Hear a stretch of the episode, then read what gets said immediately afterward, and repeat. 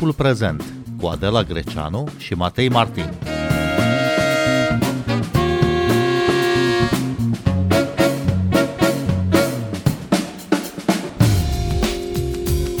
Rusia a mobilizat recent zeci de mii de soldați la granița estică a Ucrainei și în Crimea.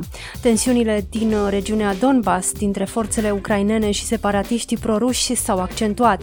Ce implicații are pentru întreaga regiune escaladarea tensiunilor dintre cele două state? Bine v-am găsit! Noi suntem Adela Greceanu și Matei Martin și invitata noastră este Angela Grămadă, analistă de politică externă, președinta Asociației Experți pentru Securitate și Afaceri Globale. Bun venit la Radio România Cultural! Bine v-am regăsit! Angela Grămadă, cum a motivat Kremlinul mobilizarea trupelor la granița cu Ucraina și în peninsula Crimea? E o întrebare destul de, de bună și de utilă pentru această discuție. Ei au motivat cu decizii interne, că sunt pe teritoriul lor și că pot să mobilizeze trupele pentru diferite exerciții interne militare. Dar atunci când este vorba de trupe de o asemenea dimensiune, pentru că se vorbește din anumite surse, din presa internațională, dar și din presa ucraineană și cea rusă, că ar fi aproximativ o sută de mii de, de soldați. Din diferite surse avem date diferite. Asta înseamnă că Federația Rusă ia decizii unilaterale și nu respectă anumite înțelegeri internaționale, mobilizând trupe la frontierele cu alte state vecine și cu care are destul de mari probleme. Adică vorbim despre Ucraina, a cărei parte din teritoriu a fost anexat de către Federația Rusă în anul două mii paisprezece. Și plus la asta mai susține separatiști ucraineni din regiunile Lugansk și Donetsk. Și este un lucru foarte bine cunoscut deja de către toată lumea, pentru că acolo nu este vorba doar de finanțarea separatiștilor, nu este vorba doar despre trimiterea unor muniții sau a unor tehnologii militare, este vorba chiar de trimiterea unor soldați, a unor oameni care să îi ajute pe separatiști să susțină acele operațiuni militare împotriva statului ucrainean. În regiunea Donbass e în vigoare din două mii cincisprezece un armistițiu încălcat de multe ori. Kievul susține că în martie separatiștii proruși au ucis patru soldați ucrainieni.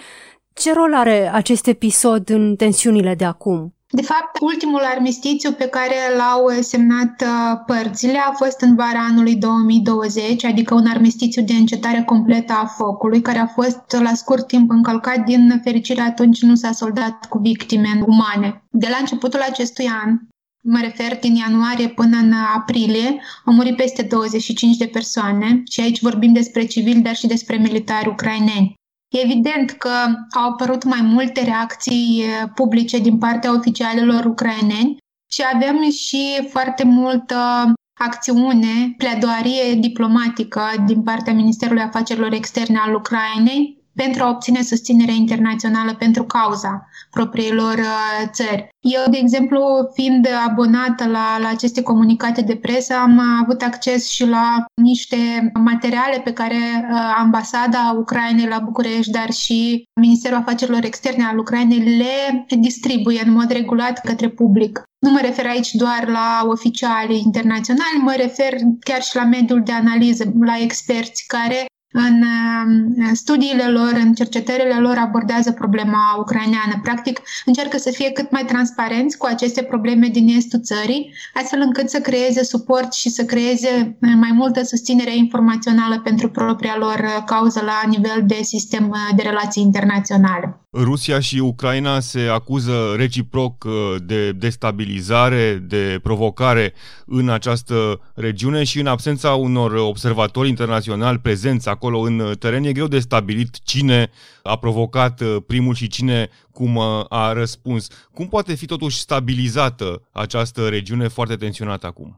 Eu nu aș spune că acolo nu există observatori, pentru că dacă ne uităm recent pe declarațiile oficialelor ucrainene, ei aduc argumente, inclusiv utilizând rapoartele misiunii O S C E, că există o misiune O S C E acolo, există experți din cadrul O S C E care au arătat care sunt exact încălcările pe care le-au efectuat separatiștii susținuți fiind de Federația Rusă, inclusiv în ceea ce privește acest armistițiu. Mai mult de atât, aceste argumente din raport au fost practic deconspirate sau analizate rând pe rând de către membrii grupului trilateral de lucru din partea Ucrainei și ei au, punct cu punct au identificat acele încălcări și le-au arătat comunității internaționale.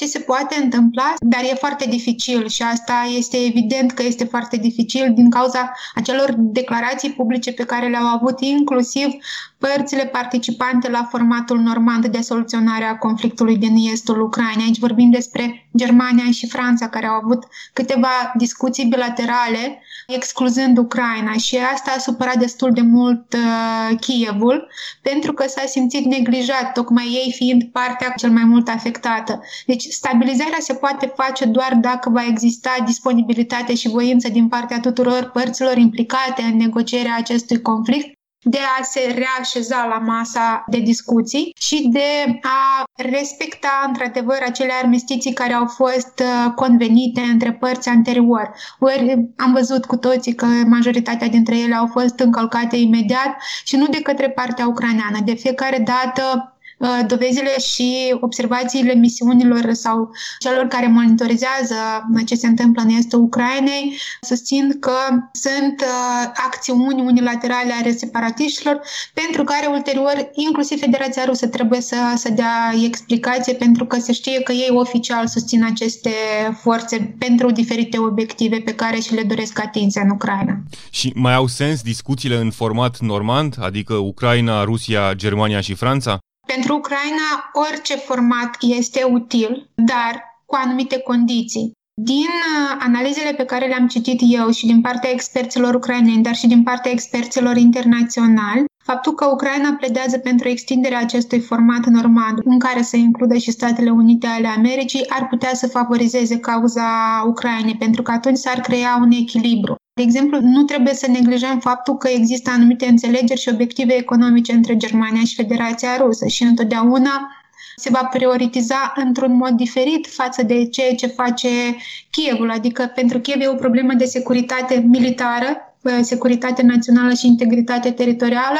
Pentru Germania e altfel de securitate. E vorba despre securitate economică, este vorba despre securitate politică în sensul obținerii, susținerii agenților economici prin crearea și facilitarea diferitor proiecte investiționale sau a, a unor politici în domeniul energetic. Deci prioritățile sunt diferite, dar e vorba și într-un caz și în celălalt despre securitate. Și aici este vorba despre cum explicăm noi aceste nevoi de securitate publicului și să aducem argumente unde riscurile ar fi mai mari. Deci e vorba despre securitate europeană. Practic, Ucraina e un scut în fața înaintării Federației Ruse cu anumite uh, interese proprii de politică externă, de securitate ale Federației Ruse. Și atunci trebuie să fie explicate foarte, foarte bine partenerilor occidentali de ce cauza Ucrainei trebuie să fie susținută, iar acele înțelegeri care au loc în culise nu pot să fie acceptate de către partea ucraineană, dar nici de către alte state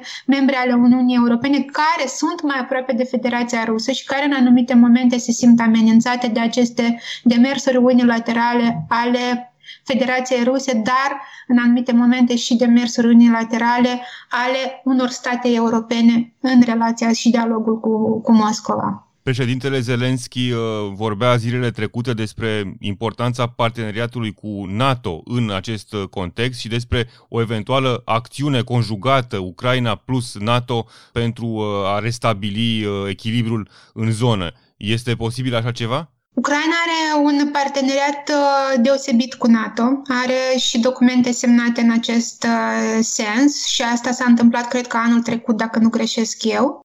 Demersul pentru a avea acest parteneriat a fost destul de dificil de atins, tocmai pentru că Ucraina este și în primă linie de luptă cu Federația Rusă, care are aceste probleme de integritate teritorială, dar mai e și problema faptului că Ucraina este o țară mare și întotdeauna a fost la intersecția acestor interese și obiective ale marilor puteri în regiune și fiecare își dorește această țară de partea sa, dar Fiecare își dorește această țară înțelegând care sunt problemele interne cu care se confruntă Ucraina. Aici ne referim la probleme sociale-economice, la corupție destul de, de mare. Aici vorbim despre faptul că Ucraina are peste patruzeci de milioane de locuitori și este o țară destul de dificil de integrat în diferite proiecte regionale, chiar dacă există un consens național, pentru că ne uităm pe, pe sondaje și vedem că majoritatea ucrainenilor își doresc să adere și la NATO și la Uniunea Europeană. Dar este foarte, foarte dificil să avem un consens din partea statelor membre ale Organizației Nord-Atlantice în ceea ce privește problema ucraineană, pentru că la nivel individual există anumite divergențe pe care le vor trece foarte, foarte greu. Și aici mă refer la state precum Ungaria, care de fiecare dată aduce în discuție acel drept de veto și în cadrul Uniunii Europene atunci când se iau decizii cu privire la asistența pe care trebuie să o acorde această organizație Ucrainei, dar și în cadrul NATO, pentru că este țară membră NATO și, după cum știm, deciziile se iau în mod unanim, iar în astfel de, de organizații internaționale, cu atât mai mult consensul este și mai argumentat din, din partea partenerilor. Deci faptul că Statele Unite ale Americii susțin că vor oferi și în continuare asistență tehnică militară Ucrainei pentru a-și uh, atinge obiectivele de securitate națională, vorbim iarăși despre suveranitate și integritate teritorială, nu înseamnă neapărat că există un consens la nivelul Alianței Nord-Atlantice. Este nevoie de foarte multă uh, muncă din partea autorităților ucrainene, dar și din partea partenerilor reale ai Ucrainei de a susține cauza lor și de a explica care sunt într-adevăr acele complicații care pot să apară din partea acestei agresiuni continue dinspre Federația Rusă către, către Ucraina. Bun, Angela Grămadă, dar acest sprijin american este el de natură să disuadeze Federația Rusă să mai comită acțiuni de destabilizare în zonă sau să încurajeze militanții din Donbass? Nu neapărat, pentru că aici este și un duel al Federației Ruse cu Statele Unite ale Americii pentru a descuraja avansarea anumitor proiecte bilaterale dintre Alianța Nord-Atlantică și, și Ucraina sau dintre Statele Unite și, și Ucraina. Pe cât este un război al capabilităților militare în sensul de a arăta, uitați-vă ce avem noi, ce aveți voi la schimb, ce puteți să, să contrapuneți pentru aceste capabilități, este și un duel al declarațiilor diplomatice dintre americani și ruși și contează la nivel internațional pentru a descuraja anumite eforturi de consolidare a platformelor internaționale pe care le avem în acest moment și în cadrul cărora se discută problema ucraineană. Rusia își dorește de foarte mult timp ca și sistemul O N U și multe alte organizații regionale să se transforme și să se transforme astfel încât să aibă ele o pondere decizională mai, mai mare. Acest lucru se întâmplă și înainte de anul două mii paisprezece, când a fost anexată Crimea, și după două mii paisprezece cu, cu precădere, pentru că vedem atunci când au loc reuniunile anuale ale adunării generale ale O N U sau reuniunile Consiliului de Securitate, se militează foarte mult din partea Federației Ruse pe reforme interne în cadrul acestor organizații. Și trebuie să fim atenți destul de mult și la acest duel al declarațiilor diplomatice, pentru că, dincolo de ceea ce vedem noi în spațiul public, intenția, intenția celor care formulează astfel de mesaje are un impact sau cel puțin are un obiectiv pe termen lung de, de atins. Și e vorba despre a încuraja astfel de demersuri, de a alinia astfel de, de interese al țărilor frustrate, care nu sunt de acord cu anumite decizii pe care le iau marile puteri la nivel de organizații internaționale, la nivel de sisteme de, de securitate regională. Asculți Timpul Prezent! Timpul Prezent e un talk show zilnic despre politică, societate și cultură difuzat la Radio România Cultural. Ne puteți asculta pe Apple Podcasts, Google Podcasts, Castbox, Spotify și altele. Angela Grămadă, ar putea fi aceste acțiuni ale Rusiei o încercare de a testa noua administrație americană în angajamentul ei față de Ucraina, așa cum susțin unii analiști? Cred că obiectivele sunt multiple. În primul rând, ar putea să fie și un test pentru noua administrație prezidențială de la Casa Albă. Dacă luăm în considerare faptul că declarațiile pe care le-au făcut americanii în privința Ucrainei vin de la cel mai înalt nivel, dacă vedem că a existat acea discuție între Zelenski și noul președinte al Statelor Unite, în care s-a reconfirmat încă o dată susținerea pentru integritatea teritorială a Ucrainei, atunci da, putem să gândim așa. Dar pe de altă parte, eu nu aș gândi-o în mod exclusiv ca o testare a acestui dialog bilateral. Eu l-aș pune în mai multe paradigme. Internă, externă, relație bilaterală cu Ucraina, relație bilaterală cu Statele Unite ale Americii, dar și relație multilaterală cu state membre ale Uniunii Europene. Deci eu nu aș exclude nicio paradigmă.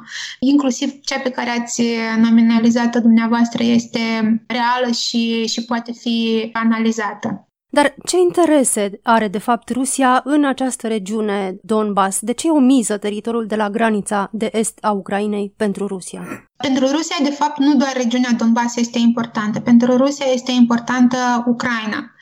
Și s-a vorbit de-a lungul timpului despre faptul că Rusia nu poate să avanseze în crearea unor proiecte regionale, a unor organizații regionale fără Ucraina, pentru că prezența Kievului ar oferi credibilitate și ar oferi stabilitate. S-a mai vorbit inclusiv despre faptul că economia ucraineană sau structura economiei ucrainene este diferită față de cea a Federației Ruse sau față de ceea ce avem în multe țări din spațiul ex-sovietic care au aderat deja la Uniunea Economică Eurasiatică. Și atunci Rusia ar fi avut nevoie și de acest model ucrainean al economiei care să fie integrat și să influențeze în direcție pozitivă ceea ce se întâmplă în Uniunea Economică Eurasiatică. De aceea Rusia are nevoie de Ucraina. Donbassul este doar un instrument, este doar o regiune care poate să permită acces prin separatiști, prin lideri locali pe care îi controlează asupra procesului decizional de la Kiev.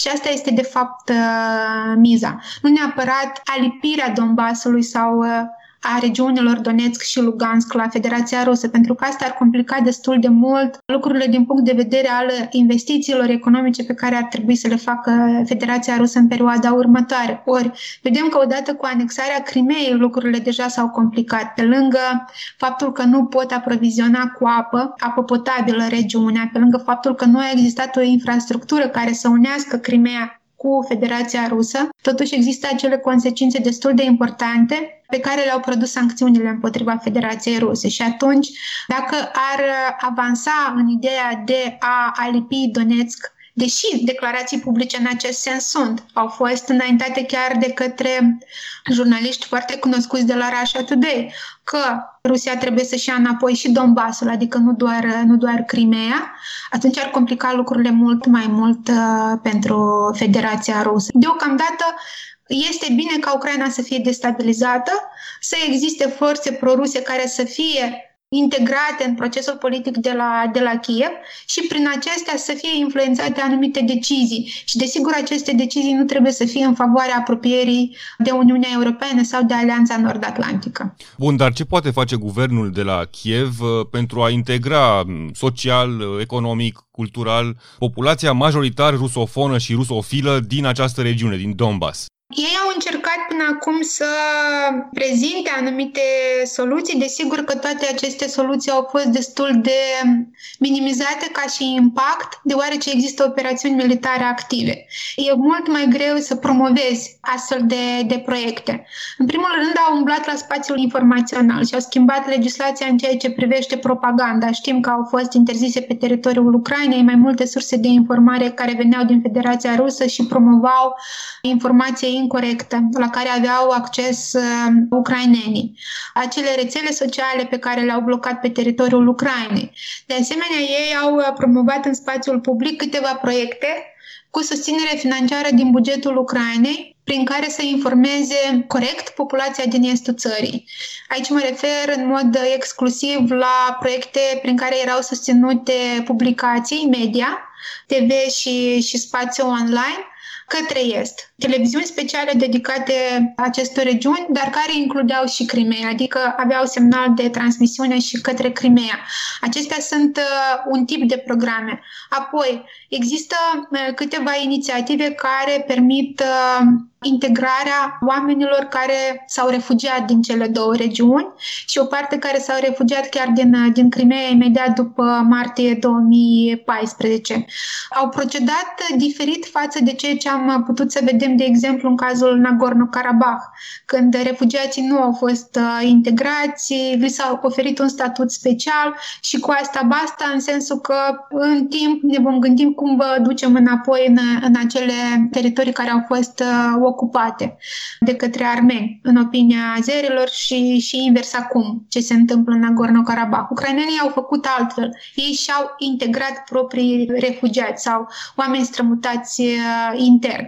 Pe de altă parte, însă, nu poți să promovezi, așa cum am spus de la început, programe și proiecte cu demers cultural atâta timp cât nu pot să ofere o stabilitate și o siguranță socială-economică tuturor acestor persoane. Pur și simplu se schimbă la nivel local, la nivel de decizie politică, se schimbă prioritatea și atunci este nevoie să le asiguri acea siguranță personală, de securitate personală fizică și după aceea să gândești într-adevăr proiecte care să nu le mai permită să se simtă neglijați, să se simtă omiși din deciziile publice care s-a referit la toți cetățenii Ucrainei, nu neapărat la o singură minoritate sau la o, o categorie de persoane cu viziuni mai, mai proruse. Hai să o luăm invers atunci, Angela Grămadă. Cum de este atât de seducătoare Rusia pentru această regiune, pentru populația din această regiune relativ săracă a Ucrainei? Ca să înțelegem de ce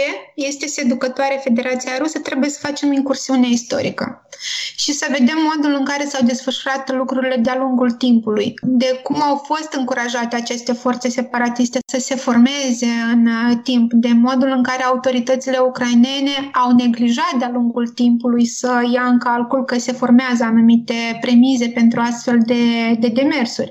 Să fie Ucraina un exemplu în sensul democratizării și în sensul dezvoltării economice, lucru pe care l-am mai văzut și în cadrul altor state cu probleme de același gen. Deci, Rusia a fost întotdeauna văzută ca uh, un spațiu de sursă de venit pentru oamenii din, din aceste regiuni. Foarte mulți dintre ei au fost la muncă sezonieră în Federația Rusă și se întorceau înapoi.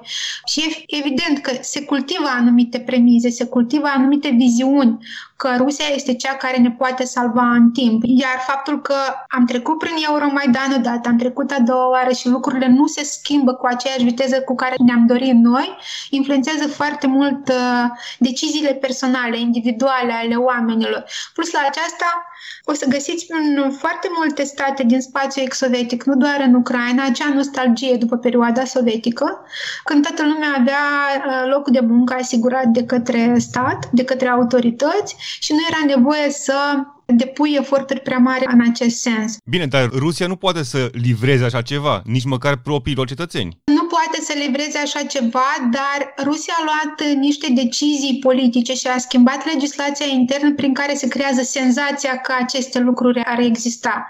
Și atunci asta este problema, că autoritățile ucrainene nu au comunicat corect ceea ce trebuiau să comunice și nu au cultivat această relație cetățean-stat în favoarea Kievului. Cumva lucrurile s-au întâmplat de la sine, oamenii s-au autoorganizat la, la nivel regional și s-au simțit confortabil în a pleca spre Moscova decât de a se transforma calitativ și de a cere autorităților proprie să livreze acele decizii de politică internă, să livreze acele reforme care să le asigure o stabilitate socială-economică. Angela Grămadă, ce implicații are pentru regiune situația tot mai tensionată de la granița de est a Ucrainei? Lucrurile sunt destul de, de complicate la nivel regional, pentru că eu am văzut astăzi o știre, de fapt, despre Republica Moldova. De fapt, semnale au existat de mai multe zile, precum că s-ar accentua exercițiile militare în regiunea transnistreană, fiind încurajate de către Federația Rusă. Deci există și o mobilizare care pune cumva într-o stare de, așa, de tensiune și autoritățile din, din Republica Moldova, pentru că nu se înțelege de fapt care sunt scopurile și obiectivele urmărite de aceste mobilizări și de aceste exerciții în regiunea transnistreană. Acele acțiuni care se întâmplă lângă aeroportul de la, de la Tiraspol. De asemenea, în condițiile în care Federația Rusă devine tot mai agresivă la nivel de discurs public, acest lucru nu face altceva decât să, să schimbe percepțiile statelor din regiune și să ia nu neapărat măsuri la nivel regional, dar fiecare încearcă să își promoveze propriile interese de sine stătători, ori nefiind antrenate într-o cauză comună aceste state, nefiind sigure că aceste lucruri se pot întâmpla în comun, respectiv afectează foarte mult calitatea platformelor regionale pe care le găsim la, la Marea Neagră și nu neapărat platforme regionale care să se referă la securitate militară. Aici mă refer la proiecte economice care pot să afecteze dezvoltarea durabilă a regiunii. Deci aceste proiecte nu pot să înainteze așa cum ar trebui în mod normal. E posibil să se ajungă la război între Rusia și Ucraina, așa cum am tot citit în presa din ultima vreme? E o întrebare dificilă, e o întrebare la care nu pot să ofer un răspuns cu, cu da și nu. Depinde de capacitatea autorităților din ambele state de a explica propriilor cetățeni care sunt obiectivele pe care le, le urmăresc. Eu nu cred că partea ucraineană își dorește escaladarea, din potrivă, ei fac foarte multe demersuri pentru a opri această agresiune, inclusiv diplomatică, inclusiv uh, verbală din partea autorităților și oficialelor uh, ruși. Pe de altă parte, noi vedem că Federația Rusă continuă să amenințe Ucraina și să spună că, sau să susțină că dacă Ucraina va încerca să facă propriile demersuri pentru a-și proteja deja integritatea teritorială, atunci asta va însemna sfârșitul, sfârșitul Ucrainei. Nu cred că Federația Rusă conștientizează ce impact ar putea să aibă pentru propria țară o escaladare a conflictului. Mai degrabă va fi un duel al declarațiilor și o încercare de a se submina orice efort pentru a ajunge la un consens în cadrul formatelor de negociere a conflictului și o încercare a Federației Ruse de a pune în brațele ucrainenilor discuții cu separatiștii, adică de a-i accepta ca părți ai, ai formatului de negociere. Cred că asta este miza principală, de fapt, ca Rusia să scape de această problemă. Angela Grămadă, mulțumim tare mult pentru explicații. Și eu vă mulțumesc. Noi suntem Adela Greceanu și Matei Martin. Ne găsiți și pe platformele de podcast. Abonați-vă la Timpul Prezent pe Castbox, Apple Podcasts și Spotify și urmăriți pagina de Facebook Timpul Prezent. Cu bine, pe curând!